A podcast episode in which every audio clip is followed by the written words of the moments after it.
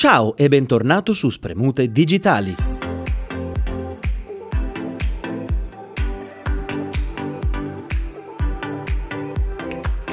Di che parliamo? Di cripto, di nuovo. Anche se la volta scorsa sono stato impietoso. Oggi torniamo a parlare positivamente di come gli NFT potrebbero aiutare il mondo della discografia. Oggi si parla di NFT legati non tanto al contenuto fruibile, che non è proprio il massimo. Ricordiamo, associare una funzione a qualcosa che ha una controparte digitale che quella funzione la soddisfa a meno non è produttivo. Parliamo di soluzioni innovative. Tra le altre prospettive per gli NFT su cui molte case discografiche stanno lavorando c'è quella dei biglietti.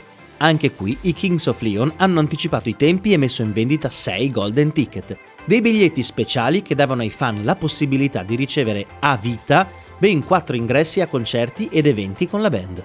Inoltre i possessori di questo prestigioso pass hanno avuto anche accesso ai vari backstage, a tutta una serie di gadget limitati e a moltissime altre esclusive da vivere con la band stessa. Uno di questi biglietti all inclusive è stato venduto per 89 Ether, circa 160.000 dollari, non male per un singolo biglietto. Esclusività quindi, esclusività e non uso. È un binomio che non potremo scostare facilmente dagli usi futuri, questo è certo. Sarà una fonte enorme di possibilità, ma non sappiamo ancora se in termini di guadagno darà margini come lo streaming.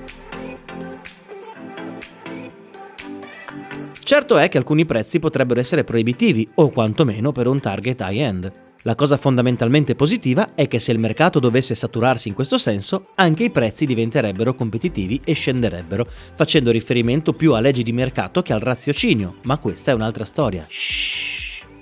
Quello che si otterrebbe potrebbe essere un beneficio economico per gli artisti, qualcosa che in un momento di crisi di certo non guasta, ma è ancora nebulosa l'applicazione della tecnologia nel campo, o quantomeno non si è ancora trovata una strategia di vendita nessuno ancora sa come fare cultura sugli NFT.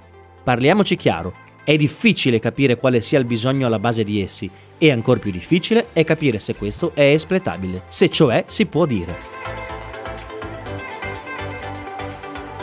Di certo non è cool dire a una persona che ha desiderio di possesso perché vuole soddisfare determinate aspettative socio-culturali, ma questa è un'altra storia che vedremo nella prossima puntata.